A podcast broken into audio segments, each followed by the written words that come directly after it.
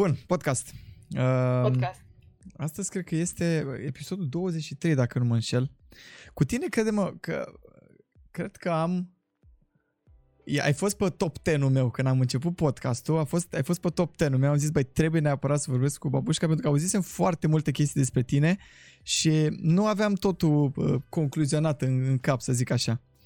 Uh, știi, chiar am vrut să vin, dar uh, sunt foarte ocupată tot timpul și îmi ordonez așa în minte niște chestii și ajung la ele în cele din urmă. Am înțeles, am înțeles. Uh, deci, vreau să facem așa două părți. Prima parte scurtă despre tine ca om, Ioana Sima, zic bine? Da. N-am da. greșit cumva numele, doamne. Am, am emoții mereu când așa. Și a doua parte despre, puțin mai amplă despre babușca. Așa că da. hai să începem cu prima parte. Cine este Ioana Sima? Um, sunt o tipă normală. Uh, despre viața mea am făcut uh, facultate de arhitectură. Uh, am terminat-o acum câțiva ani. Nu profesez. Am început să lucrez undeva pe la 16 ani și în timp ce făceam facultate am apucat să lucrez în marketing în cele din urmă și am rămas acolo, adică uh-huh. nu știu exact de ce așa a fost să fie. Uh, îmi place foarte mult să citesc, sunt pasionată de fantezie, evident gaming, tot ce ține de artă, mi-a rămas chestia asta, partea asta artistică, deși nu profesez într-un domeniu artistic și încerc să fac tot felul de chestii și, nu știu, am început să plâng la chestii în ultima vreme, cred că am îmbătrânit, mă la, nu știu, mă la desene animate Disney și îmi dau lacrimile și sunt așa foarte emotivă, da, cam atâta, stăcută, destul de introvertită. Nu prea mm. pari introvertită. Nu, nu, din cauza no. streamului, cred, m-am schimbat destul de mult de când fac stream, dar înainte nu puteam nici să vorbesc cu oamenii. Mă duceam așa la ei și acum am un pic de emoții, nu știu de ce, dar mă duceam așa la ei și aveam procese de la mentale, nu știam exact ce să le zic, dacă vor să vorbească cu mine, ce aș putea să le zic interesant și până la da. urmă stăteam acolo câte trei minute și nu ziceam nimic și după aia da. ziceam un acord bună și plecam. Exact, da, da știu ce zici, știu ce zici. Da, uh, da. De unde vii? Din Brașov, am uitat să zic. Asta brașovean, că m-am mutat în București acum vreo 8 ani, cred. Am venit la facultate, făceam meditații la desen înainte și până la urmă am venit și la facultate. Și am rămas aici pentru că, nu știu, mi-am găsit prieteni, îmi place, mie îmi place nebunia asta din București. Na, dar de leancă, ce să zic. Și da. ultima întrebare, for a living, ziceai că ești în zona de marketing, nu? Da, da, lucrez în marketing, în special SEO, conținut, cam tot ce ține. De fapt, vorbesc cu companiile și le fac planuri de ce ar trebui să facă ca să-și promoveze produsele, serviciile, tot ce vrei în ultima vreme am început să învăț tot felul de chestii noi care mi se par fascinante, gen fac mock-up-uri interactive ca să înțeleagă ei ce se va întâmpla pe site-ul lor și așa mai departe. E mișto, lucrez în principal cu americani și foarte mult în engleză și da, cam asta este. Și mă gândesc că ai plecat foarte multe chestii și în promovarea streamului tău, nu? Și activitățile uh, tale. Nu, nu, de asta ce? e o chestie... nu am apucat de stream, nu știu de ce, cred că a fost o greșeală. Am zis că nu o să vreau niciodată să aplic ce am făcut la muncă în streamul meu E foarte ciudat. Aproape 2-3 ani de zile nu m-am promovat deloc. Mie mi-era, nu știu, nici nu puneam pe Facebook, nici nu aveam pagină de Facebook, nici n-am, deci n-am făcut nimic, nimic. Eram împotrivă, ziceam că nu vreau să fac nimic din muncă în stream. Că eu îl vedeam gen ca un hobby și, nu știu, am zis că nu vreau să transform într-un job și nu vreau să mă stresez. Vreau să... Eu sunt o persoană diferită în realitate, adică la muncă, în mediul profesional, sunt destul de diferită față de cum sunt pe stream. Mm-hmm. La muncă sunt manager și trebuie să, nu știu, încerc să fiu cât de cât serioasă, ca oamenii să aibă încredere în ce fac. Și acasă când ajung pe stream mă îmbrac într-un costum de banană și dansez, adică e așa un disconnect, da, ce să zic. Da, nu m-am promovat deloc, doi, doi ani aproape. Ok. Eu aș fi aplicat, sincer, dar na, nu știu, cu alegerea ta. Hai să ne da. ducem în uh, partea a doua. Cine este babușca? Mă bucur că întrebi. O să încep de la originea numelui. Chiar... Ai zis vreodată de Artizi, Artur Babaev? Normal, da, da. Așa, mă bucur că joci Dota, pentru că de acolo a început tot numele meu, care este oarecum o glumă. Mă jucam foarte mult Dota acum câțiva ani și gen, nu știam exact ce nume să-mi pun pe Dota, așa că umblau în copy-pasta cu Artizi, aia cu I go in field all day to work, to bring potatoes to babușca. S-ar putea să știi chestia asta, nu știu exact, în fine, Așa. și mi-am pus în glumă numele I collect potatoes for babușca, că făceam oarecum o referință la gen artizi. Nu are niciun sens. Până la urmă am dat seama că e prea lung și am lăsat babușca. Și când am apucat de stream, nu am apucat serios și nu vreau nici să... Uh, eu am un alt nick, Trini, uh, și n-am vrut nici să-mi pun nick-ul ăla vechi, am vrut să fac așa o chestie în care lumea să nu știe exact cine sunt și mi-a rămas babușca. E destul de scurt și sunt și bătrână. Deci... Ești bătrână. Okay. nu, nu sunt. Am un suflet de bătrâne, ok, funcționează. Am înțeles. Uh, da. Hai să o luăm puțin mai în urmă. Când ai pus prima dată mâna pe un PC? Uh,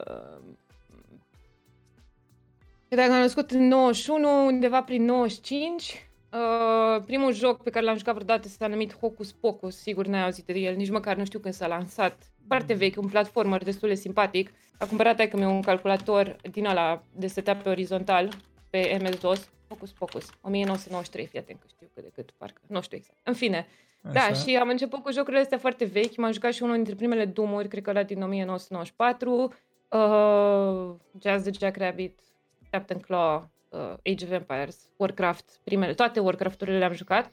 Și undeva prin 2005, cred, că mi-a cumpărat un alt calculator și când a cumpărat calculatorul a primit cadou uh, un joc Fifth Deadly Shadows, îi spunea. În fine, și am început să mă joc foarte mult. Am jucat foarte multe jocuri cât am fost mică, din toate genurile. Mi-era foarte greu să fac rost de jocuri, vreau să vorbesc cu colegii mei de gen cartier, prietenii de cartier să-mi aducă dischete sau luam CD-uri de la reviste sau... Deci foarte complicat. Asta cu revistele să... știu și eu, da.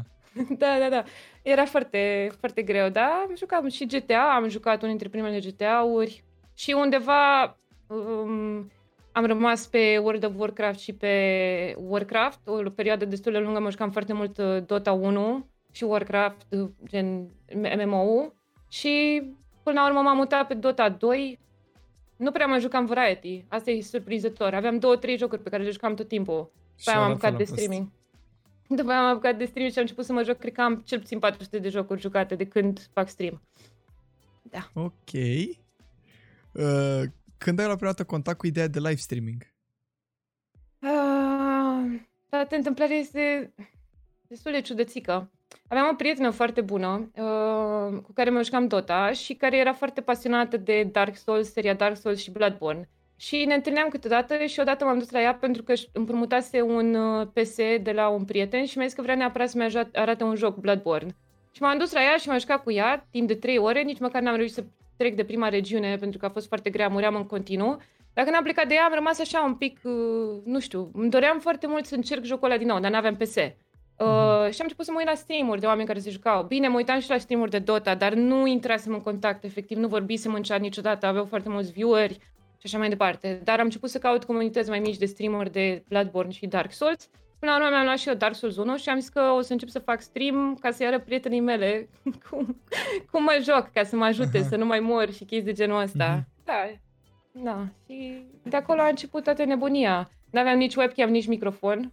Asta acum cât timp? Dar 5 uh, ani, cred că. Acum 5 ani a fost chestia asta. Um, mă jucam și am scria în chat, dar nu-mi dădea, nu spunea exact ce să fac, îmi dădea indicii câteodată și și a chemat ea prietenii să vadă că avea prieteni care erau și ei pasionați de Dark Souls și surprinzător, acum știu pentru că sunt și eu, uh, sunt foarte pasionați cei din comunitatea de Dark Souls. Le place foarte mult să vadă un om care joacă Dark Souls pentru prima oară. Pentru că, nu știu dacă ai jucat Dark Souls, dar... Nu am jucat este, și chiar vreau. Este, este foarte greu și pur și simplu mor la fiecare pas și când crezi că ai scăpat în fine, n-ai scăpat de fapt, dar oamenii care se joacă Dark Souls deja știu ce o să urmeze. E foarte rar să vezi un om care joacă Dark Souls pentru prima oară și face și stream la chestia asta. Și intrau oamenii, nu știu, aveam câte 5, 7, 10, 12 câteodată. Eu nu știam nimica. Deci eu nici măcar n-aveam microfon, repet.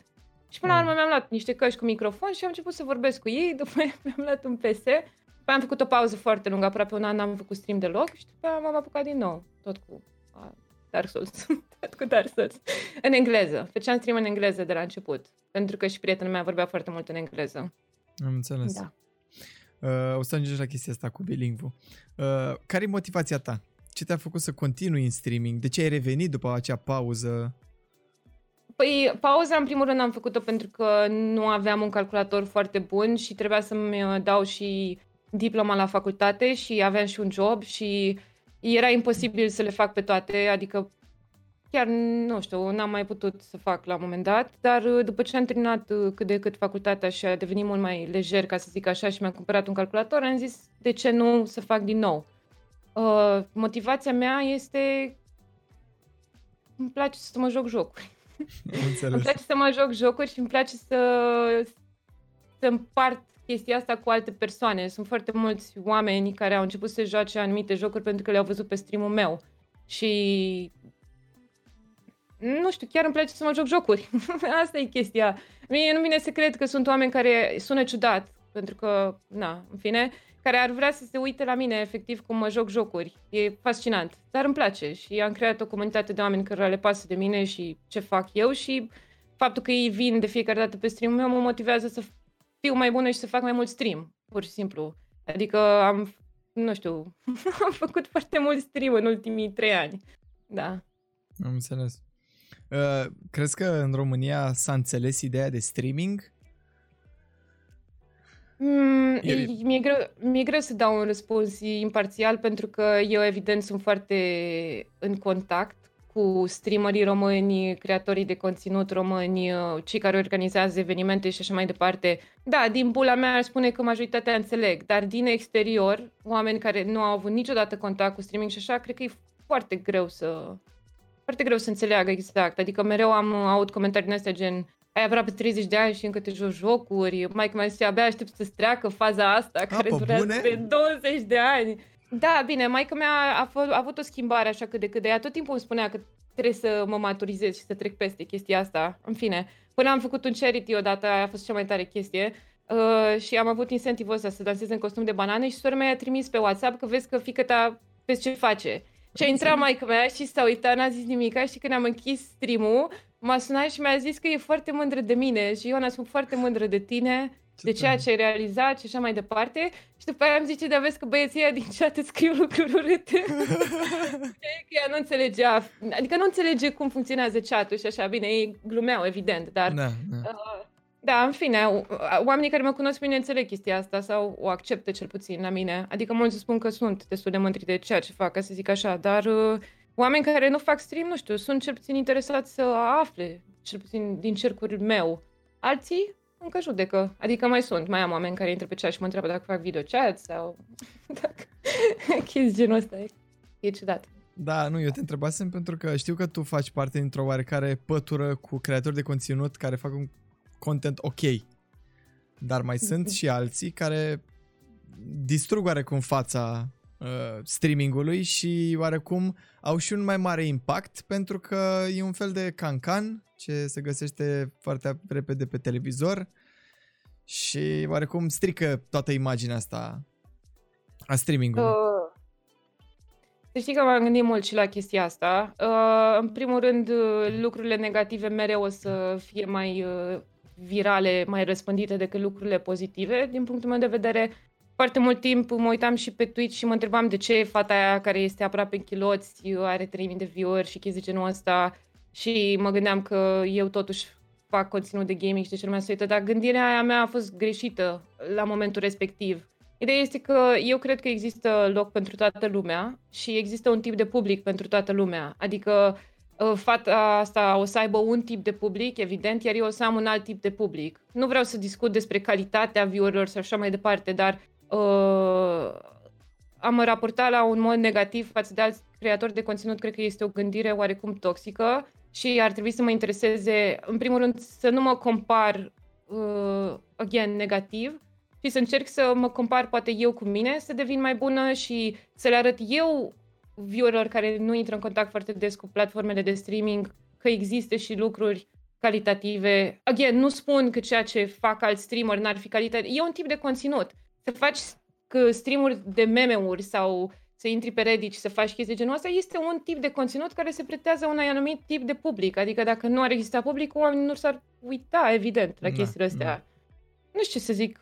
Da, Twitch-ul a s-a schimbat destul de mult, adică se fac multe chestii, dar sunt foarte multe chestii pozitive. E alegerea ta ca viewer dacă vrei să rămâi pe streamul respectiv sau nu. Și e alegerea ta la fel dacă vrei să faci hit sau vrei să treci mai departe. Eu aleg să trec mai departe. Adică încerc să am această mentalitate, îi zice abundance mindset, în care te gândești că pentru fiecare oameni există destule resurse, destul public, și chestia asta se reflectă și în stream, să știi. ți-am zis că eu am avut gândirea asta destul de toxică o perioadă, pentru că, nu știu, consideram că fac foarte multe eforturi, să zic, pe stream meu și lucrurile nu decurg așa cum îmi doresc și așa mai departe. Și fără să-mi dau seama, faptul că eu mă gândeam la anumite lucruri, îmi afectau și stream-ul, efectiv, oamenii simțeau, îmi dădeau mesaje, spuneam ce cu tine, ești ok, ești supărată și după aia am încercat să lucrez la chestia asta și nu știu, e mult mai bine în ultima vreme, adică chiar uh, sunt deschisă față de multe chestii. E foarte ușor să judeci. Încerc să nu o fac Am gratuit. Am înțeles. Um, de ce ai ales Twitch-ul și nu YouTube-ul? Uh, fac parte din uh, generația de oameni care nu folosesc YouTube-ul decât pentru muzică și gen tutoriale câteodată și înainte să uh, mă uit la câteva streamuri uh, românești în care se reacționează la videouri românești, habar n-aveam ce înseamnă YouTube-ul românesc. Adică, cred că de două, trei luni, nu, mint. Am făcut stream pentru Nvidia pe YouTube la un moment dat și atunci pot să zic că am intrat cât de cât în contact, dar numai pe partea mea. Să văd foarte mult din YouTube românesc, dar pur și simplu nu am făcut stream pe YouTube pentru că apar n-aveam exact ce este în uh, sfera asta a gamingului și gen a comunităților rom- românești. Ce scuze.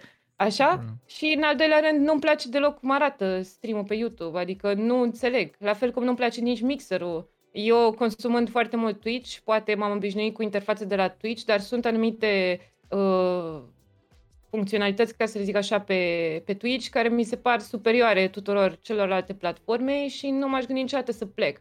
Plus că comunitatea pe Twitch mi se pare mai matură în general, uh, mai răbdători, mai, nu știu, mai mai focusați pe gaming, cred, sau cel puțin pe jocurile Adică nu cred că aș putea să fac niciodată stream pe YouTube cu Dark Souls, de exemplu, și să zic că am cine știe ce succes. Da, aș putea să fac cu Clash of Clans sau Minecraft sau cu Fortnite sau cu ce este în meta YouTube-ului, ca să zic așa, dar nu cred că aș putea pe, pe ceea ce fac eu ar fi foarte greu. Și foarte greu pentru că majoritatea jocurilor pe care le joc eu sunt 16+, plus, pe YouTube sunt foarte mulți copii și nu cred că aș rezona efectiv cu audiența de acolo. Am înțeles. Uh, streamingul e undeva în zona de pasiune pentru tine sau gândești să ajungi la un dat la un job? Pentru că mă gândesc că, uite, spune că n-ai vrea să faci uh, pe o altă platformă, dar în ultima perioadă o să cam uh, obișnuit să se tranziteze, să faci un contract. Am avut și noi în România Speedy Row Gamer parcă, care a prins un contract cu Facebook și a făcut pe, și face pe Facebook acum. Tu ce ai face într-o situație de genul? Um, îți dai seama că e greu să răspund. E greu să răspund dacă nu sunt pusă în fața faptului, dacă ar veni cineva să-mi ofere un milion de dolari. Fii serios, în fine, zic așa ca da. idee. Uh, sunt un milion de dolari totuși sau... Adică nu știu ce aș putea să spun. Uh, da, pentru mine streamul este în continuare o pasiune și un hobby, dar este o pasiune și un hobby la un alt nivel. Eu fac stream cel puțin 20 de ore pe săptămână. Eu renunț la chestii în viața reală ca să fac stream. Adică știu mereu marți, joi, vineri sau sâmbătă și încă o zi de weekend eu fac stream. Dacă trebuie să merg undeva, dacă cineva mă cheamă în oraș, o să le zic scuze, nu pot decât miercuri sau duminică sau luni. E un pic mai mult decât, adică dacă ar fi doar un hobby, aș lăsa totul și m-aș duce și aș face altceva, poate. Există o anumită structură în ceea ce fac eu, aș spune că e mai mult decât o pasiune, dar uh, niciodată nu m-am uh, gândit la partea financiară. Uh, spunând chestia asta, aș vrea să menționez și că membrii comunității mele au fost mereu extraordinar de generoși cu mine și vreau să le mulțumesc pe această cale, dar eu personal nu am avut goaluri monetare, n-am, n-am pus uh, goaluri pentru donații sau am pus, cred că, numai pe charity-uri am pus și pe două chestii de patru ani de zile de când fac stream. Uh, nu știu, am așa o... Mi-aș dori să lucrez în gaming pentru că sunt foarte pasionată Uh, am și un site de gaming, fac și cosplay, uh, am și grupul ăla de Facebook, adică mă duc și la evenimente, fac și stream, încerc să promovez indiurile românești și așa mai departe. Dar nu cred că streamul este the end goal, ca să zic așa. Streamul este doar o platformă prin care lumea poate să mă cunoască, poate, poate să-și dea seama că sunt în stare să vorbesc, să relaționez cu audiență. Mi s-a închis monitorul, stai că am vorbit prea mult. Scuze. Okay. Așa. Uh, dar dacă ar fi să... Da, mi-aș dori o carieră, dar nu în streaming neapărat. Mi-aș dori eventual să lucrez pentru o firmă care, un, un publisher de jocuri, de exemplu, pe partea de PR, poate mi-aș dori să lucrez la Twitch, de ce nu, pe partea de community, adică aș vrea să lucrez în sfera asta, dar nu prin stream. Și n-aș vrea niciodată să pun presiune financiară pe streamul pe care îl fac, pentru că atunci cred că ar intervine niște frustrări, poate, sau niște limitări sau poate aș începe să mă uit la bani în fiecare lună e, și să mă da. îngrijorez da. că nu o să am destui bani și nu vreau să fac chestia asta cu streamul meu. Adică eu vreau să fac stream când vreau eu, pentru că vreau eu, pentru că îmi place. Și dacă nu mai vreau să mai fac chestia asta, să pot cu sufletul împăcat să zic, băi, nu mai fac stream, nu mai dați subscribe și așa mai departe, fără să simt că, nu știu, am vreo obligație sau... Uh, nu știu dacă poți să mă înțelegi ce da, încerc să zic ba eu. Da, înțeleg, înțeleg, înțeleg, înțeleg. Nu, eu zâmbeam pentru că uh, multă lume vorbește pe Twitch românesc că câteva persoane au fost, s-au schimbat total în ultimul an pentru că au ajuns în punctul în care se uită foarte mult la bani și nu mai sunt acea persoană naturală pentru care veniseră inițial. Da, eu, eu chiar mă consider foarte norocoasă din punctul ăsta de vedere. Adică, știi care e faza? Sunt streameri care fac de mai puțin timp ca mine stream și au crescut mult mai mult. Mă uit la chestia asta și eu am avut așa o creștere constantă, să zic. Poate pentru că niciodată n-am vrut să mă bag în drame, de exemplu, care ar putea să m- s-ar fi putut să mă ajute. Poate pentru că niciodată nu am făcut. Ideea este că lucrând un job full-time este foarte greu să faci lucrurile la un alt nivel pe stream-ul tău. Adică există foarte mult timp investit într-un stream pe care poate viewerii nu îl, îl știu. Tu ca streamer trebuie să faci foarte multe chestii. Pe lângă a fi entertainer, nu aș spune că sunt neapărat un entertainer extraordinar și așa mai departe, dar pe lângă partea de entertainment trebuie să te ocupi singur să ții programul, să-ți pregătești jocurile, să-ți pregătești cât de cât un program, să-ți faci overlay-urile, grafica, să postezi pe social media, să intri în contact cu sponsor dacă e posibil, să faci evenimente, să te gândești și trebuie să faci și networking, bineînțeles, trebuie să vorbești cu alți streamer dacă poți. Bine, nu aș vrea să numesc networking, dar în fine, sunt foarte multe chestii mărunte care trebuie făcute și aceste lucruri, când ai un job full-time, uh, te împiedică să investești în partea creativă a streamului tău. De exemplu, eu vreau să fac un podcast și eu l-am dat, poate, nu știu, îmi dai niște sfaturi. Dar ca să pot să fac chestia asta, trebuie să găsesc formula, trebuie să stau să mă gândesc cum o să fie, pe cine o să invit, cum o să fie. Înțelegi ce vreau să zic? Da, știu, Eu, ca știu. streamer uh, cu job full-time, nu pot să duc lucrurile la un alt nivel, ca să zic așa, să le fac uh, foarte bine. În același timp, nici nu, nu sunt presată de partea asta de bani și fac lucrurile în ritmul meu, ca să zic așa. Da, înțeles. Te înțeleg total că și eu sunt fix în același Uh, fix același mindset am și mă lovesc de aceleași probleme, adică după 8-9 ore de muncă ajung acasă și încă 5 ore stau și fac chestia asta, că editez da, e, o poză sau ceva, e, da. E disciplina, ai nevoie de... Trebuie să-ți dorești cu adevărat, da. asta pot să zic. Eu îmi doresc cu adevărat să fac chestia asta și chestia asta îmi dă putere mereu. Uneori vin acasă, sunt foarte obosită, câteodată lucrez câte 90 ore și vreau să nu mai fac stream înțelegi? Pentru că nu vreau nici să mă duc pe live să am, uh, să fiu obosită, să fiu negativă, pentru că mm. viewerii simt chestia asta, chiar o simt.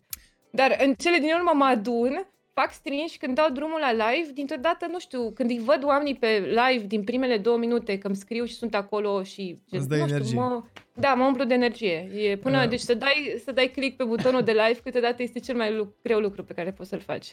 Câteodată. Da, uite, o discuție pe care o tot am și pe chat la mine și cu diferiți uh, creatori de conținut. Uh, mulți zic că cel mai bine este să dai drumul la stream atunci când ești super hype. Eu sunt de părere că trebuie să arăți pe stream omul. Că și, uh, mulți, mulți au zile proaste, mulți au zile bune. De ce să mă prezint către publicul meu care zic eu că va, va empatiza mult mai ușor cu mine atunci când mă prezint eu natural. Bă, am și o zi proastă astăzi. Uite, tot fac, tot fac stream, dar am o zi mai, mai proastă.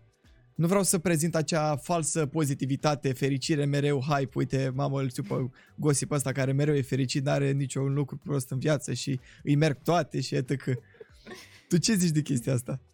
Cred că aici depinde foarte mult ce fel de stream ai.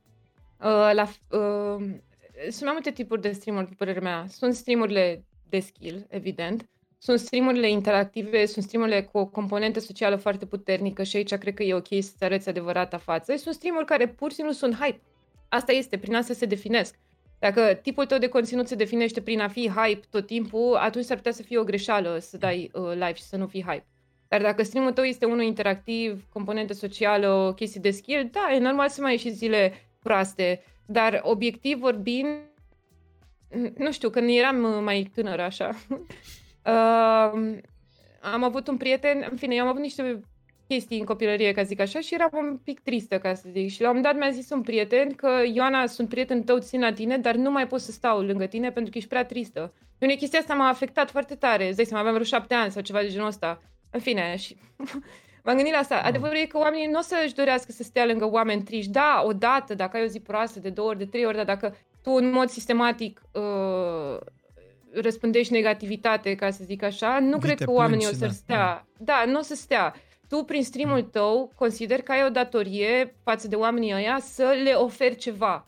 E foarte important ca un om când pleacă de pe streamul tău să plece cu ceva, cu, să învețe ceva, să știe să-și țină mouse mai bine, să, să plece un pic mai să se fi putut descărca de niște probleme sau așa mai departe. Dacă tu nu poți să oferi nimic pozitiv, adevărul este că oamenii la un dat nu vor mai veni. Asta e părerea mea. Dar, again, ești om, toți suntem oameni, e ok să fii vulnerabil, să mai ai o zi proastă. Important este să reacționezi față de ziua aia proastă cum trebuie. Acum, partea tare este că eu când am avut unele dintre cele mai bune streamuri pe care le-am făcut, le-am făcut când aveam un vibe oarecum negativ. Aveam zile Oh, în care cum dădeam... Uh, nu știu, mi se întâmpla câteodată, bine, astea sunt niște evenimente disparate, eram foarte obosită, de exemplu, și câteodată dădeam stream, uh, drumul la stream fără să mă pregătesc, repet, adică nu îmi dădeam drumul la chatbot, uh, aveam probleme tehnice câteodată, nu mergeau lucrurile și așa mai departe, dar comunitatea pentru mine, când aveam momente de astea și vedeau că, într-adevăr, ceva nu e ok, erau și mai mult acolo pentru mine sau am luat odată un raid de 2000 de persoane gen, când aveam probleme Wow. tehnice în Dark Souls. Adică n-ai de unde să știi când o să se întâmple acel lucru bun. de e bine să te disciplinezi ca streamer și să reușești să, să fii cât de cât profesional. Adică, again, chiar dacă este hobby, oamenii ăia când tu dai drumul la live se așteaptă să vadă an- ceva anume. E foarte important mindset-ul tău față de stream. Da. Um, ce-ți place cel mai mult la streamul tău? Și cum l-ai descrie în câteva cuvinte? Cel mai mult cred că îmi place că sunt naturală. Chiar sunt naturală și uh, mă joc foarte bine jocuri. Sunt foarte schilată, da. Mă joc foarte multe jocuri. Uh, nu, acum, serios vorbind, uh, cred că am un stream uh, foarte nișat. Uh, oamenii care vin în chatul meu chiar sunt o comunitate foarte strânsă și ne știm foarte bine și suntem maturi uh, ac- acolo. Ce Mamă, e foarte greu. Stai să mă gândesc ce place cel mai mult de la mine. La mine. Nu știu, că sunt eu. Habar n-am. Mă joc multe jocuri. Adică sunt oameni care nu se joacă multe jocuri și vor să le vadă la mine. Și că fac multe chestii pentru comunitate. Fac foarte multe chestii diferite. Adică nu excelez niciunul, repet, dar fac multe chestii și oamenii cred că în general pleacă de la mine cu ceva pozitiv de pe stream. Um, da, stai să mă mai gândesc. Stai să nu mergem mai departe. nu știu. A, și sunt un pic... Uh, nu vreau... Nu, cum să zic? Sunt așa... Fac multe greșeli, așa... Parcă am așa parturi de multe ori, știi? Nu știu, și fac niște prostii absolut de, de negândit până le fac eu pe stream și chestia asta aparent este un factor de umor pentru mulți oameni și mulți se distrează și cam asta Am e. înțeles. Da. Foarte greu. Uh, crezi că ești unde trebuie cu streamul? Sau crezi că e loc de mai bine? Lipsește ceva? Mereu este loc de mai bine. Clar lipsesc niște chestii, dar uh, eu cu mine sunt fericită în momentul ăsta și sunt mulțumită, dar uh, nu mă culp pe ureche, adică mereu cred că pot să îmbunătățesc. Am, uh, m-a schimbat foarte mult față de streamerul care eram acum 2-3 ani. Din punct de vedere al calității, cel puțin, mm, streamul mi se pare mult mai ok și mm, sunt mulțumită unde sunt acum. Ideea e că eu nici nu pun niște presiuni extraordinare și știu că sunt un streamer mic cât de cât, dar uh, mereu e loc de mai bine și mereu încerc să îmbunătățesc ceva. Am așa o regulă în fiecare săptămână să fac o îmbunătățire pe stream oricât de mică și am așa un to-do list acolo și mereu încerc să-l urmăresc. Dar uh, am făcut foarte, foarte multe chestii de care s- sunt mulțumită. Um, și cred, cred că sunt unde trebuie. Aș vrea să mai cresc, bineînțeles. Nu cred că există streamer care să nu-și dorească să crească, dar aș vrea să cresc în felul meu, cu oamenii care sunt potriviți sau, mă rog, pe aceeași lungime de undă cu mine, chiar dacă o să dureze 2-3 ani, chiar dacă o să cresc în continuare ani și așa mai departe, Ai răbdarea necesară. da, eu vreau să rămân eu. Pentru mine e foarte importantă chestia asta. Nu vreau să mă schimb. Bine, orice om se schimbă, evident, trecem prin niște transformări. Dar sunt niște lucruri de la care nu vreau să mă abat și nu vreau să le fac niciodată pe stream-ul meu. Uh, și o, n-o să, nu știu, poate e o greșeală. Nu știu, m-am gândit că poate ar trebui să mă bag într-o dramă la un moment dat, da. da. nu e gen, n-aș putea, n-aș putea, nu, nu știu. Da, eu mereu vis-a-vis de drame am zis că vreau să nu încep vreodată o dramă, să stau cât mai departe de ele, dar sunt genul răzbunător, adică dacă cineva îmi face o nedreptate, o persoană pe care eu am respectat-o, cred că o să fiu unde ajuns de prost, așa zic eu, să răspund la acea chestie. Eu Dar... sunt mai degrabă pe sistemul kill them with kindness. Adică, ideea este că eu sunt un uh, streamer, după părerea mea, poate mă înșel, nu zic că lucrurile pe care le spun ai, acum sunt adevărate, sunt numai ceea ce cred. Sunt foarte mulți oameni care nu mă plac. Mulți români, de exemplu, care nu mă plac. De ce fac stream în engleză când sunt româncă sau unii zic că sunt cringe, chestii care sunt de acord, adică chiar sunt cringe uneori, dar n-am ce să fac că sunt pe live, adică nu e ca și cum pot să pun o pauză și să mă editez, să nu fiu cringe. Asta este realitatea, trebuie să-ți asumi lucrurile pe care le faci pe stream. Dacă tu te costumezi și faci o prostie sau chestii de genul ăsta sau trebuie să-ți asumi lucrurile pe care le faci pe stream și să le faci parte din streamul tău. Adică o chestie care s-a întâmplat, de exemplu, la primul charity pe care l-am făcut, tot intra un tip și îmi spunea înainte de charity uh, să-i arăt sub brațul să arăt sub brațul, să arăt sub brațul. Băi, deci veneam fiecare zi, înțelegi, în fiecare zi. Și am dat, ai da, frate, îmi pun mai eu, da, uite, sub brațul. Și de la chestia asta s-a născut o oarecare memă în care când am făcut charity a venit un tip și mi-a zis că dacă îmi, îmi pun, dacă mă dau cu banana la sub braț, îmi donează 200 de euro pentru charity. Dar eu aveam o bluză, o lălăie, știi, nu se vedea nimica. Și mi-am luat banana, am băgat-o la sub braț, dar nu se vedea nimic, evident că aveam o bluză lălăie și eu mi-a donat 200 de euro. Și de atunci am și emotul cu banana și tot sunt felul de... Adică trebuie să te asum anumite lucruri. Dacă cineva ar fi luat din uh, afara, deci fără context, clipul ăla, vezi, știi și asta, frate, cu asta, și se dă cu banane la supra. Știi ce zic? Da, da, da, da. Trebuie să ți le asumi, ca să zic așa, lucrurile pe care le faci. Da. Interesant, interesant, interesant. Uh, ce înseamnă un stream de succes în România? Cred că un stream de succes uh, se definește după parametrii pe care tu ți definești ca streamer. Uh, cred că asta este foarte important. Am zis mai devreme că nu e, nu e foarte sănătos să te compari tot timpul. Uh, cred că asta este o mentalitate toxică. Again, poți să te compari și într-un mod pozitiv, dar cred că este foarte ușor să începi să te compari cu alții și să te devalorizezi pe tine ca streamer când vezi că alți streameri au succes mai mult ca tine. Asta nu înseamnă că tu nu ești un streamer bun sau ceva de genul ăsta. De aia cred că e foarte important ca fiecare streamer să își uh, seteze propriile obiective uh, a ceea ce înseamnă succesul pentru ei. Pentru că pentru mine, ca streamer part-time sau de hobby, ca să zic așa, uh, metricele succesului sunt foarte diferite față de unul care încearcă să aducă bani în casă pentru familia lui cu streamul. E clar. Un streamer de succes. Cred că cel mai important este să ai o comunitate implicată. Asta e părerea mea mai departe de average viewership sau mai știu eu ce, cred că este foarte, foarte important să ai o comunitate unită care te, te sprijină, care e alături de tine și să ai tu o chestie a ta, să fii unic într-un fel. Asta nu înseamnă să fii, adică n-ai cum să fii complet original, dar trebuie să ai tu a ta, să știi, băi, mă duc pe streamul lui Babușca și știu că fata asta, nu știu, tot timpul moare la jocuri foarte grele sau face caritabil odată la nu știu câte luni sau, știi? să, să ai tu ceva al tău pentru care oamenii să vină și să nu poată să găsească în altă parte. Am înțeles. Atunci ce înseamnă un stil de succes din punct de vedere al sponsorilor?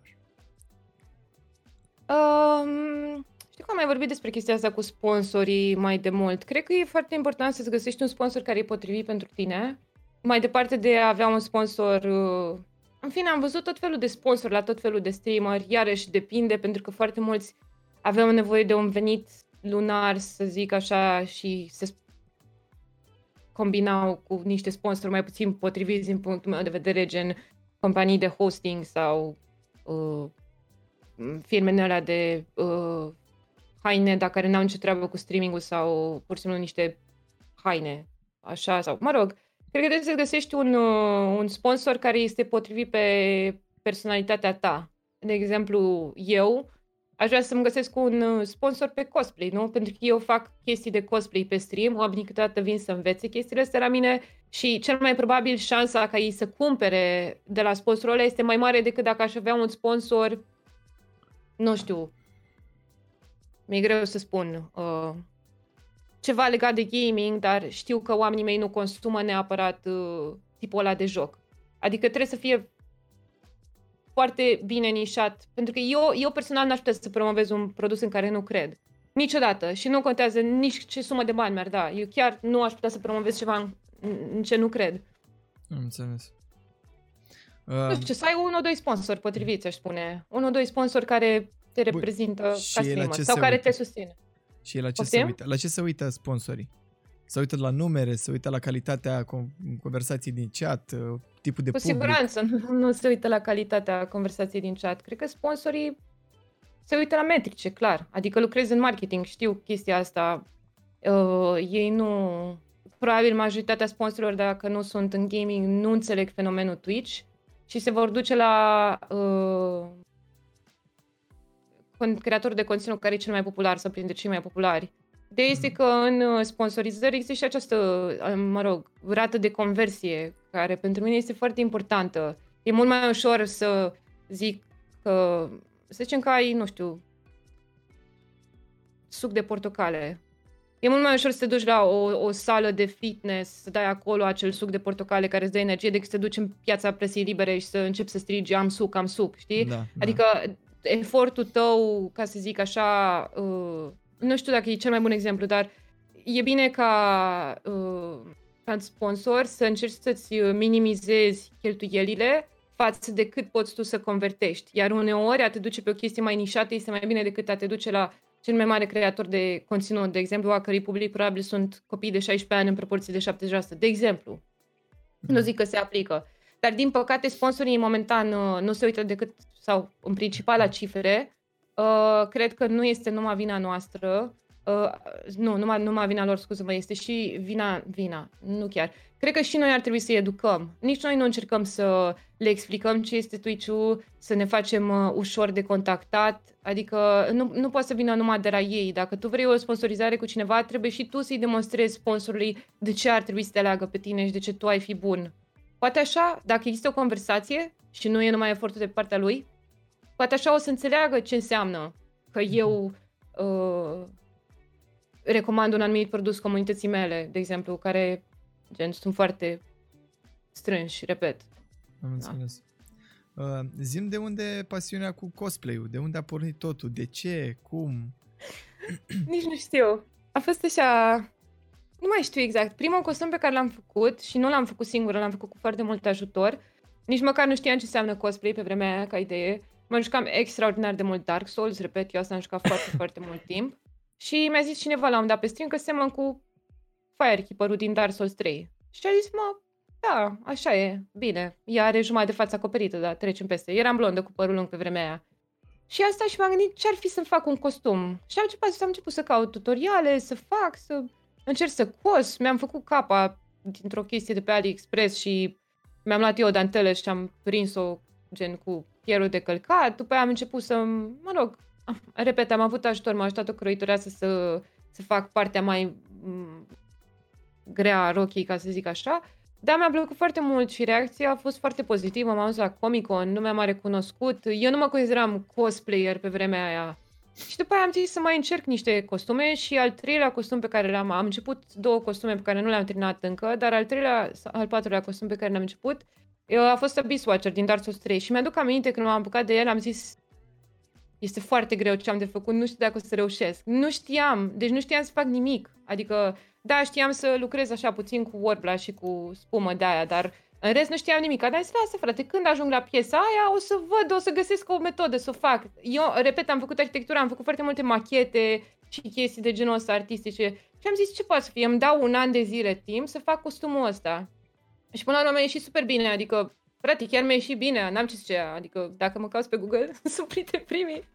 În fine, și îmi place mult. Pe mine mă destinde, am un job foarte stresant. De multe ori lucrez suplimentar și pentru mine când ajung acasă, streamul și a lucra pe cosplay uh, e o chestie care mă, mă destinde total. Mă deconectez complet. De aia nici n-am vrut foarte mult timp să-mi promovez streamul, pentru că pentru mine erau niște chestii complet separate. Nu vreau, vreau să las munca la muncă, să ajung acasă și să fac lucrurile care pe, mare, pe mine mă face fericită, ca să zic așa. Mm-hmm. La fel și cu cosplay. Aș putea, am foarte multă răbdare, adică pe unele piese stau și câte 30 de ore să le fac. Asta pentru că lucrez eu foarte încet, nu pentru că ar dura atât de mult.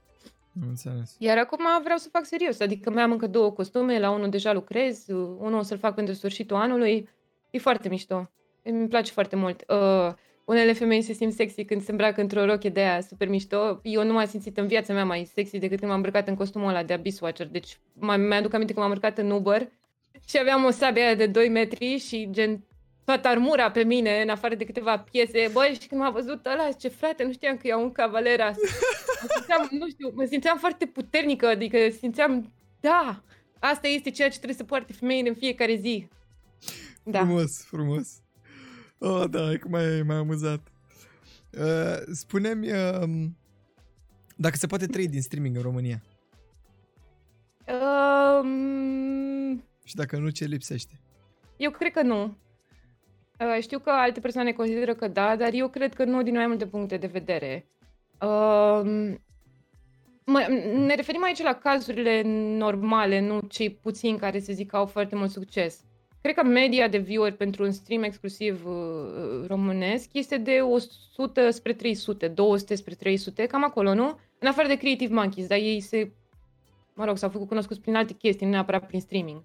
În fine, Uh, statistic vorbind, în uh, România, din câte am observat, sunt mai puține subscribe-uri, mai puține donații decât sunt în state, în UK, în Austria. Adică, ca streamer care are în medie 100-300 de view-uri uh, în, mă rog, în engleză, ca să zic așa, ai între 500 și 800 sau 1000 de subscriberi. Asta zic pentru că urmăresc foarte, foarte mulți streameri din alte țări, ca să zic așa. În România, ca streamer cu un acest tip de uh, average, ai, să zic, 100-300 de subscriber. Deja de acolo câștigi mai puțin. Adică, cred eu, nu este neapărat adevărat, este din ceea ce am observat eu, în România uh, există mai puțină susținere financiară din partea viewerilor, ceea ce este perfect ok.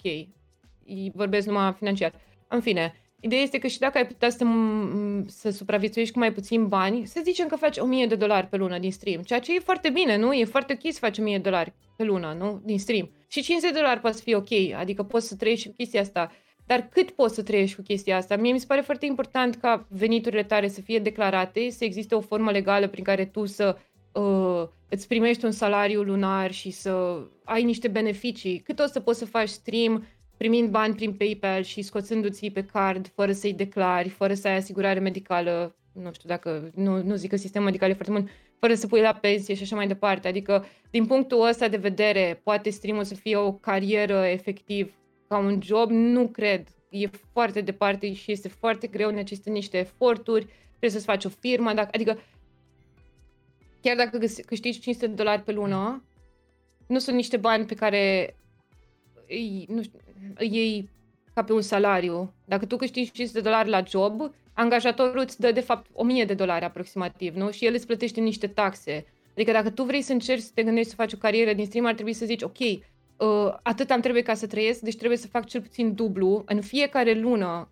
ca eu să pot să consider streaming-ul o carieră. Dacă sunt tânăr, dacă sunt student, dacă vreau să fac niște bani pe lângă, da, e ok, dar dacă vreau să fac ca carieră, ca, scuze-mă, ca pe o carieră, trebuie să mă gândesc foarte bine dacă așa ceva e ok. Pe lângă chestia asta există fluctuații. Nu poți să presupui că în luna în care ai făcut 1500 dolari, de exemplu, o să fie la fel în fiecare lună, nu o să faci 300 dolari, poate o să fii bolnav, nu ai zile da. de concediu, poate oamenii nu o să mai vrea să uite la tine, poate nu o să mai fii relevant peste un an. Mi se pare foarte riscant, foarte riscant. Eu cred că streamerii români ar trebui să investească în streamul lor, să demonstreze că sunt buni creatori de conținut și să-și găsească un job pe baza streamingului. Nu cred că ar trebui să se bazeze pe comunitatea lor, să le doneze sau să-i susțină. Nu mi se pare chiar ok. Nu. Deci, pentru mine nu. Și m-am gândit foarte mult la chestia asta. Înțeles. Uh, de Ce părere ai? Băi, nu, nu prea nu se poate. Cel puțin la nivelul la care sunt eu nu se poate. Nu știu clar ce câștiguri au alții, dar acum că mă gândesc și ai spus tu și partea asta de asigurare sănătate, venituri declarate, mai pus Concedii. puțin pe, da, mai pus puțin pe, pe gânduri, să zic așa. În fine, uh, trecem mai departe. Uh, de unde a pornit dorința asta de a face atât de multe caritabile? Pentru că față de alții, tu faci foarte multe caritabile. Um, păi e o poveste mai lungă. Ți-am zis că eu aproape 2 ani de zile nu m-am promovat deloc cu stream-ul uh, și în aproape 2 ani de zile nu am avut nici buton de donații, de exemplu. Nu eram nici măcar afiliat, nici măcar nu exista chestia asta de afiliere pe vremea aia. O făceam pur și simplu pentru că îmi plăcea și pe mine mă hrănea faptul că oamenii trebuie să se uite. Și pe vremea aia, bine ca așa acum, exista un, uh, o să-i spun un val de iubire, să zic așa, de apreciere față de mine din partea multor oameni pentru că fac chestia asta clar. Adică pe vremea aia numai donații se puteau da să fie un streamer și eu nu aveam nimic. Am avut un viewer care mi-a uh, donat și microfonul pe care l-am și unul dintre webcam-uri, căutându-mă pe net și găsindu-mă unde lucrez, pentru că eu nu aveam nicio informație și mi le-a trimis la muncă ca idee. Wow. În fine. Și undeva prin uh, anul 4 de facultate, bunica mea a murit de o boală care nu a fost diagnosticată corespunzător, dar s-a numit mă rog, este scleroză laterală amiotrofică sau ALS, cum mulți uh, au auzit de campania aia cu Ice Bucket Challenge. Și mie mi-a fost foarte greu să trec peste momentul ăla, din multe puncte de vedere, adică aproape m-am lăsat și de facultate, la un dat, mă rog, în fine. Ideea este că la un an după ce s-a întâmplat chestia asta, m-am gândit că aș vrea să fac o chestie să ajut și oarecum să primesc un closure pentru tot ce s-a întâmplat.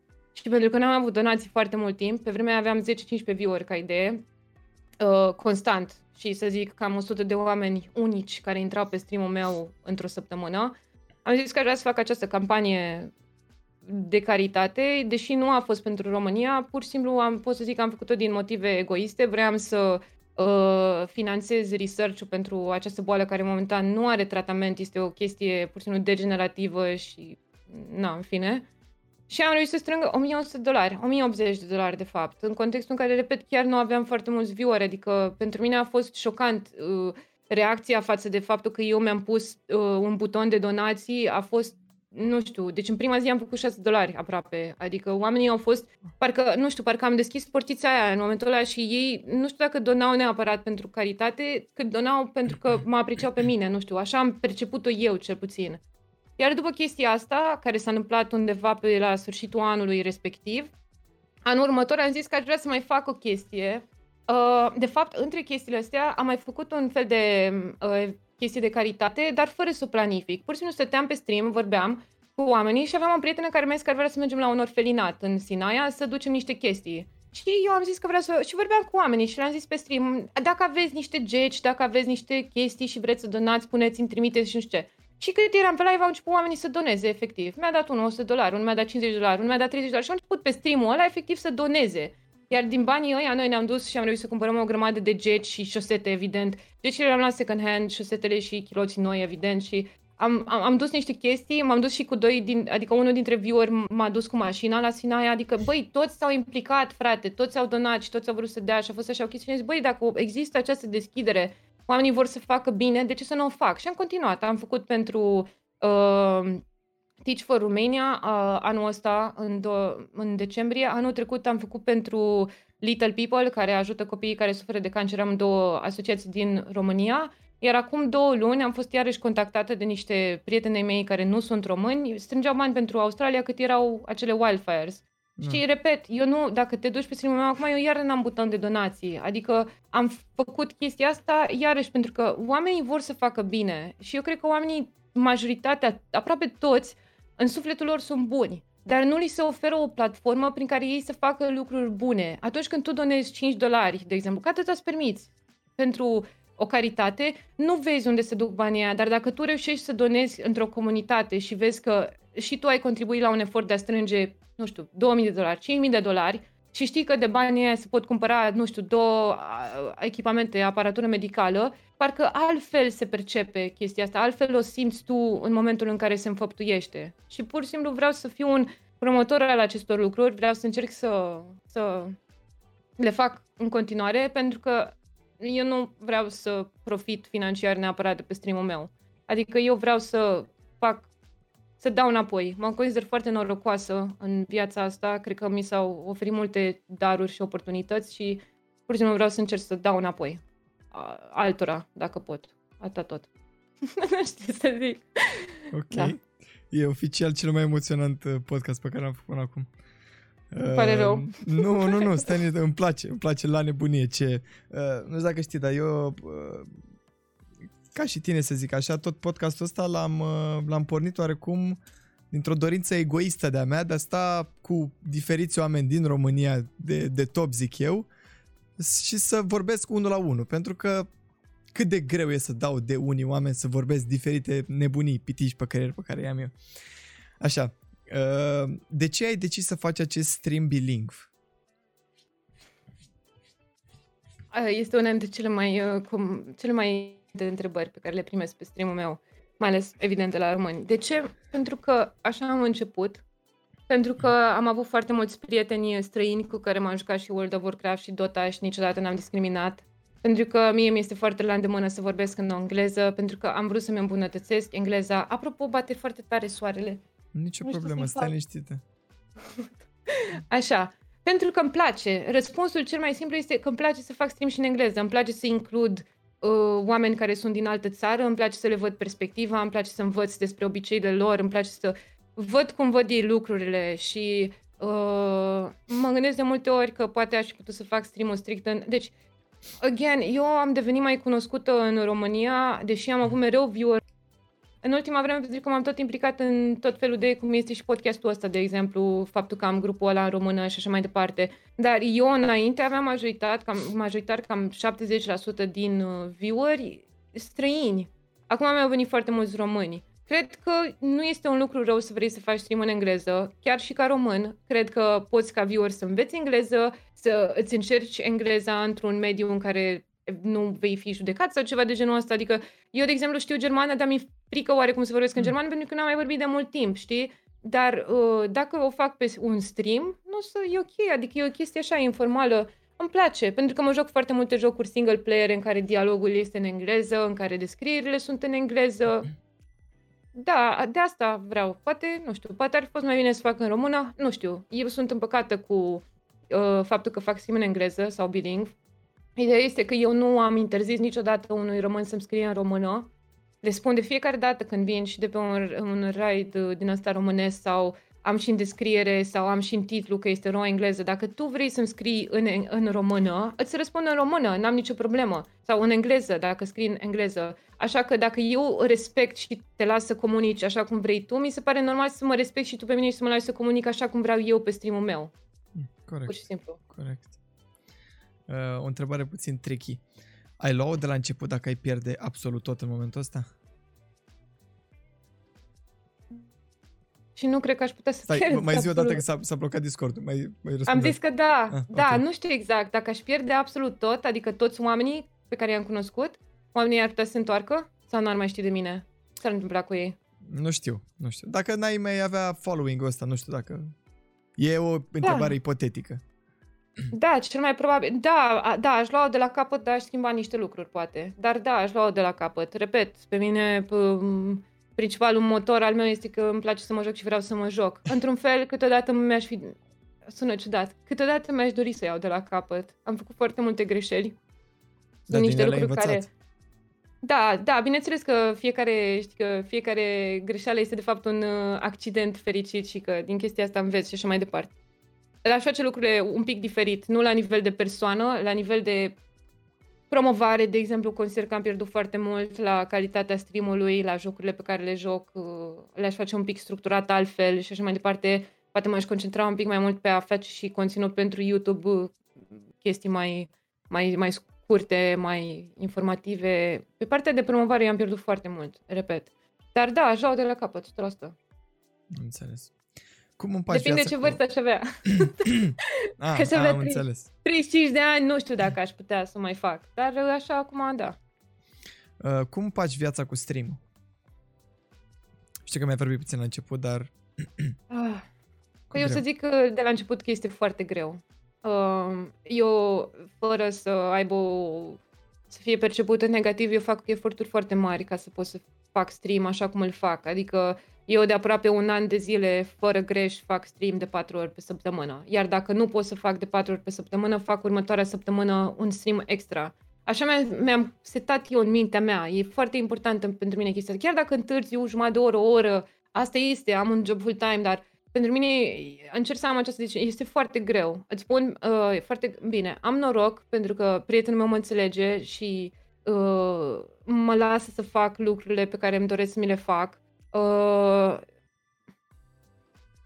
dorm puțin uneori, uh, sunt obosită uneori, renunț la niște chestii din viața reală ca să pot să fac lucrurile astea. Atunci când îți dorești ceva cu adevărat, ieșirile la bere, de exemplu, sau chestiile astea în care eu îmi organizez și timpul foarte bine. Eu am un program efectiv pus într-un drive de cum lucrez, ce o să lucrez.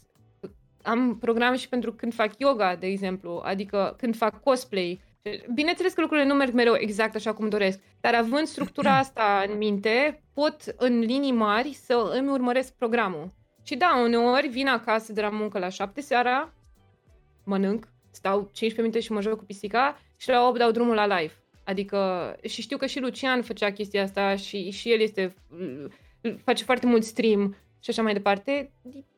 Da, e multă muncă. E multă muncă, dar încerc. Aș, aș desprinde de aici uh, cuvântul disciplină. Cred că asta e pe primul plan. Da, da, trebuie să, deci dorință și disciplină, trebuie să-ți dorești cu adevărat. Dacă îți dorești ceva cu adevărat, nu există, nu poți. Știu că sună ca un clișeu, dar dacă chiar îți dorești ceva, o să faci tot ce poți să faci lucrul ăla, o să-ți canalizezi toate eforturile să faci lucrul ăla. Am înțeles. Dacă uh... nu poți, înseamnă că poate nu-ți dorești cu adevărat. Mai e și chestia asta. Și, de fapt, nu ți-ai dat seama încă, nu știu. Am înțeles. Uh, ai zis de prietenul tău că te susține. Ai avut uh, susținere din partea tuturor apropiaților sau au fost și mulți care s-au uh, împotrivit, să zic așa? Am ajuns la punctul uh, în podcast în care o să zic o chestie de care nu sunt foarte mândră. Uh, când m-am apucat să fac stream, nici eu nu înțelegeam exact ce înseamnă să faci stream și din anumite puncte de vedere mi era un pic rușine. Rușine nu de ideea de a face stream, dar de felul în care voi fi eu văzută, mi-era rușine că poate o să fiu cringe sau poate lumea nu o să mă placă, mi-era frică că poate o să fiu judecată pentru că am 5 view-uri, mi-era frică că o să fiu judecată când pierd timpul jucându-mă pe calculator în loc să fac niște chestii pe care ar trebui să le facă o femeie adultă în locul meu și așa mai departe. Iar foarte mult timp am ascuns, nimeni nu știa, mi-am schimbat numele, făceam stream de pe un alt nume, nu am pus pe Facebook, pe profilul meu personal, am început să pun chestii legate de stream acum un an, când am făcut unul dintre caritabile, dar nu m-am promovat aproape deloc pentru că, într-un fel, nu eram, nu știu, nu consideram, nu mă consideram acolo, ca să zic așa, și nu vreau să intre vreun vechi coleg de facultate și să zică, uite frate, și la asta ce faci, stă și știu că sună nașpa, mi-e rușine oarecum să zic chestia asta, dar asta este, asta este realitatea prin care eu am trecut la momentul ăla. Și la un moment dat am ajuns la muncă și a venit un coleg de-al meu de muncă care îmi găsise stream apropo. Eu nu vorbisem cu nimeni de pe stream meu înainte de chestia asta, știi? Adică a fost așa o chestie și gen, eram managerul lui direct, în fine, tipul e super ok și lucra foarte bine și l-am dat îmi spune ceva de genul uh, uh, respect sau nu știu, știi? Și zic, poate respect ce? Că am văzut că faci stream și nu știu ce, știi? Și omul chiar a avut o, adică a fost pozitiv față de chestia asta și eu am avut așa o reacție foarte defensivă oarecum, mă gândeam, frate, poate să uită acum colegii mei de muncă și nu știu ce. Dar am depășit și momentul ăsta, pentru că fiecare om crește și devine mai bun, învață și așa mai departe. Și am lucrat la chestia asta, acum am ajuns într-un punct în care sunt foarte mândră de lucrurile pe care le fac. Sunt super ok, nu mă deranjează să știe lumea, uh, cred că am făcut, în primul rând nu că am făcut, am devenit un om mai bun prin stream și cred că am făcut și foarte multe lucruri bune prin stream. Și mă bucur că oamenii, nu știu, adică eu sunt doar un, uh, cum îi zice, um, eu sunt doar uh, persoana sau nu aș putea să fac lucrurile pe care le fac dacă n-ar fi comunitatea mea. Înțelegi? Eu sunt doar de vesă, ca să zic așa. Sunt uh, obiectul sau, mă rog, prin care ei reușesc să facă lucrurile bune pe care le fac. Și din punctul ăsta de vedere chiar uh, sunt foarte împăcată și fericită cu lucrurile pe care le fac. Hmm. Dar uh, mama nu m-a susținut la început. A zis că îmi pierd timpul. Uh, până i-am zis că de partea financiară, când i-am zis că am strâns nu știu câți bani pentru charity, i-a picat plomba. Cât? cât ai strâns tu? Cum? Dar de ce s-ar dornea oamenii? Ea nu înțelegea, nu că era negativă, că mama mă susține cam în tot ce fac, adică, dar până la urmă am educat-o, am învățat-o și a înțeles. Și așa, adică ei, în restul familiei nu prea înțelege exact ce fac. Sora mea este și moderator pe stream meu, intră câteodată și, și ea e mândră de mine și prietenul meu este foarte mândră de mine, deși nu o zice, mereu se laudă la alții cu mine, știi? Adică uh, mie nu-mi zice, dar le spune altora, vezi că, uite, gagica mea face asta și a făcut asta și așa, adică e, e ok. Și, na, lumea mă înțelege. Și dacă nu mă înțelege, nici măcar nu mă mai interesează. Adică am ajuns în punctul ăla în care eu sunt satisfăcută cu lucrurile pe care le fac, sunt fericită, sunt mândră de mine, ăsta sunt omul care sunt, așa cum sunt, cringe, nu știu, dubios, haios, habar n-am, asta sunt eu, slavă cerului, am aproape 30 de ani, trebuia să ajung și aici. Crezi că, crezi că dacă exista suport din partea apropiaților 100%, erai în alt punct acum, mai sus? Uh, nu știu. N- nu știu. Poate. Poate dacă... Ia, nu știu. Dar oamenii vin și pleacă, știi? Adică și dacă m-ar fi susținut de la început, poate n-ar fi fost acum să mă susțină. Am înțeles, nu știu. Am înțeles. Nu vreau să mă gândesc la chestiile astea. Eu mă focusez pe prezent. Eu sunt foarte, nu știu, eu sunt nebăcată cu mine. Da, nu știu. Spunem ce este acest SSIG din care faci parte. Of, da, păi SSIG este un, uh, aș spune chiar cel mai mare grup de gaming variety din România. Eu l-am preluat ca moderator acum uh, patru ani. Um, grupul este dedicat tuturor celor care își doresc uh, să-și facă prieteni care sunt pasionați de jocuri. Componenta socială în grup este foarte importantă. Avem patru meeturi sociale în fiecare an și de trei ani de zile organizăm uh, o cupă oarecum de începători sau nu de profesioniști, o cupă lejeră de Hearthstone, League of Legends și alte jocuri, Mortal Kombat și așa mai departe. Again, componenta socială este foarte importantă. De ce am preluat grupul? Pentru că nu, mulți nu știu, dar grupul a fost fondat de Alex Matei. Uh, el este unul dintre, mă rog, nu, nu zic asta dacă vrei, nu zic pe Nu, nu, n-am nicio problemă, nu, nu, nu, nicio problemă, doar că știu oarecum povestea, nu o am în clar, dar da. Da, eu îl cunoșteam pe Alex mai de mult, idei că el a murit în colectiv, oamenii au fost foarte atașați de el, era un, deci chiar era un băiat extraordinar, era pâinea lui Dumnezeu din punctul meu de vedere, ajuta pe toată lumea, se cu toată lumea și era prieten cu toată lumea și eu am preluat grupul pentru că preluat. Ideea, ideea inițial am fost moderator și mereu am fost foarte atașată. De când am devenit moderator am cunoscut-o foarte bine pe mama Alex, doamna Elena Matei, care este da. o femeie extraordinară, frate. Deci este, și vreau să o aduc și la nu podcast. știu, eu, deci o iubesc din tot sufletul. Femeia a făcut niște eforturi pentru grupul ăsta și faza e că noi suntem un ONG. Adică noi tot ce facem, facem din donațiile și susținerea oamenilor care sunt în grup. De multe ori susținem noi, efectiv, adică pentru anumite cupe, dacă nu putem să facem rost de sponsorizări, noi, membrii moder- moderării, facem lucrurile astea să se întâmple, pentru că ne dorim să creăm Ideea e că, ca gamer, de exemplu, poate, nu știu, ești mai introvertit, nu știi să comunici, poate poți să fii și depresiv. Am cunoscut oameni care se, se confruntă cu tot felul de probleme și noi încercăm să-i ajutăm, dar Adică e mult mai safe ca un om să vină la un, un meet când știe că deja are o pasiune comună cu anumite persoane și cunoaște anumite persoane din mediul online decât să meargă efectiv la o petrecere și să nu știe pe nimeni. Exact. Adică noi asta încercăm să facem, să-i scoatem din mediul online, bineînțeles să ne și jucăm mm. împreună și să devenim prieteni. E atât de simplu. Am înțeles. Ce ne arată viitorul? Ce planuri ai? Um, pentru anul ăsta vreau să fac două costume foarte grele. Uh, una este din Hearthstone, Jaina, și vreau să mai fac încă un costum din Dark Souls 3, la fel, Dancer of the Boreal Valley. Nu știu dacă o să reușesc. Vreau să dau drumul la un podcast care momentan nu are o formulă, dar aș vrea să, tot ce pot să zic este că vreau să fie ceva pozitiv. Eu vreau să fac ceva pozitiv și să construiesc ceva prin stream-ul meu. Deci ori va avea o componentă educativă, ori va avea o componentă în care, uite, cum stăm acum cu situația asta în care mulți stăm în casă, poate efectiv o să încerc să le ofer un refugiu celor care nu prea se descurcă în situația asta izolării. Vreau să aduc oameni pe podcast care, exact cum faci și tu, au diferite experiențe și așa mai departe și să vorbim și așa mai departe. Și, nu știu, voi continua lucrurile pe care le fac, să mă joc jocuri variety, să, să stau de vorbă cu lumea, mă nu la niște evenimente dacă o să reușesc vreodată și să rămân eu în continuare. Cam asta e planul. Uh, ce sfat e da unui streamer la început de drum?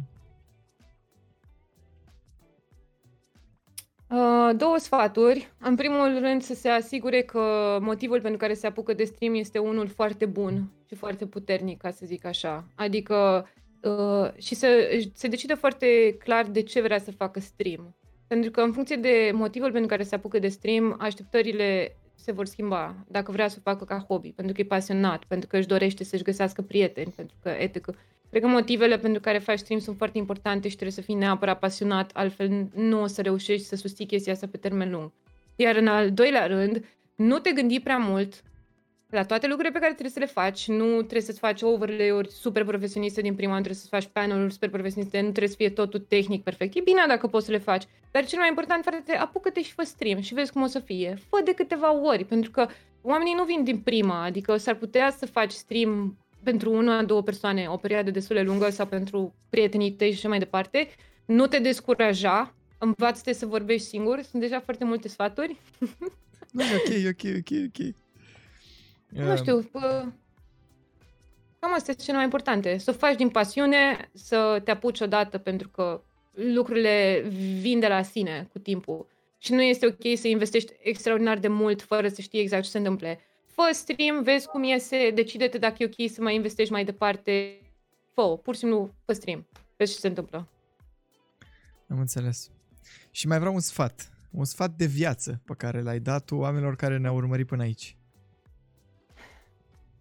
Da, sfatul meu de viață este uh, bucură-te de lucrurile mărunte. Știu că sună clișeic, nu la lucrurile de bune. Uh, sunt foarte multe lucruri frumoase în viața asta pentru care trebuie să fim recunoscători și poate am devenit oarecum orbi și o să sune efectiv ca un clișeu de ăla, dar frate, uite-te la lucrurile din jurul tău. Adică uite-te la, nu știu, la plante, uite-te la, nu știu, la soare, deci bucură-te că în fine, contextul nu este chiar cel mai bun acum, dar cred că este foarte important în viață să fii recunoscător pentru toate lucrurile mici pe care le ai, pentru sănătatea părinților tăi, pentru faptul că ai prieteni, pentru că ești sănătos tu la rândul tău, pentru că poți să faci lucruri pe care le poți să le faci și așa mai departe. Și încearcă să nu fii negativ. Lucrurile negative, nu zic să fii fals pozitiv, cu toții avem zile grele și așa mai departe, dar mentalitatea ta și felul în care tu proiectezi anumite lucruri se întorc la tine și dacă tu ai, indiferent într-o situație de stres cum este acum, dacă, dacă tu te stresezi, nu te ajută. Deci nu te ajută cu nimic. Stresul pur și simplu o să amplifice lucrurile negative din viața ta. Încearcă să faci un exercițiu în fiecare zi. Eu așa am reușit și vreau să vă zic că eu am, eram fata aia care la șapte ani uh, auzea de la prietenul că e prea tristă. Adică am pornit dintr-un, adică pentru mine a fost un parcurs să ajung aici. Încearcă să spui un lucru bun despre tine sau despre ceea ce ai în viața ta în fiecare zi și să vezi că viața ta o să fie mult mai bună decât să te concentrezi pe ce e negativ. Asta frumos, meu. frumos. Pe final, spune unde te găsește lumea. Uh, pe Twitch TV uh, slash babușca, b a b u s k a O să este. fie și niște Așa... în descriere oricum. Așa sunt și pe social media, numai că în unele am 3 A în loc de 2 A și da, acolo mă găsiți. Uh, Când faci Marți, live? joi, vineri și sâmbătă sau marți, joi, sâmbătă și duminică, depinde de săptămână. Sunt live în timpul săptămânii de la uh, 8 seara și în weekend de la 3-4 după masa. Mă joc tot felul de jocuri.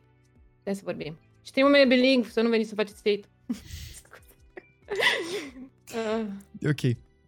Mulțumesc că ai venit la... De fapt că ai venit, că ai, ți-ai făcut puțin timp. Aș fi vrut să fie în studio, chiar aveam multe planuri cu studio în următoarea perioadă, dar din păcate... Data viitoare. Na. Da, poate...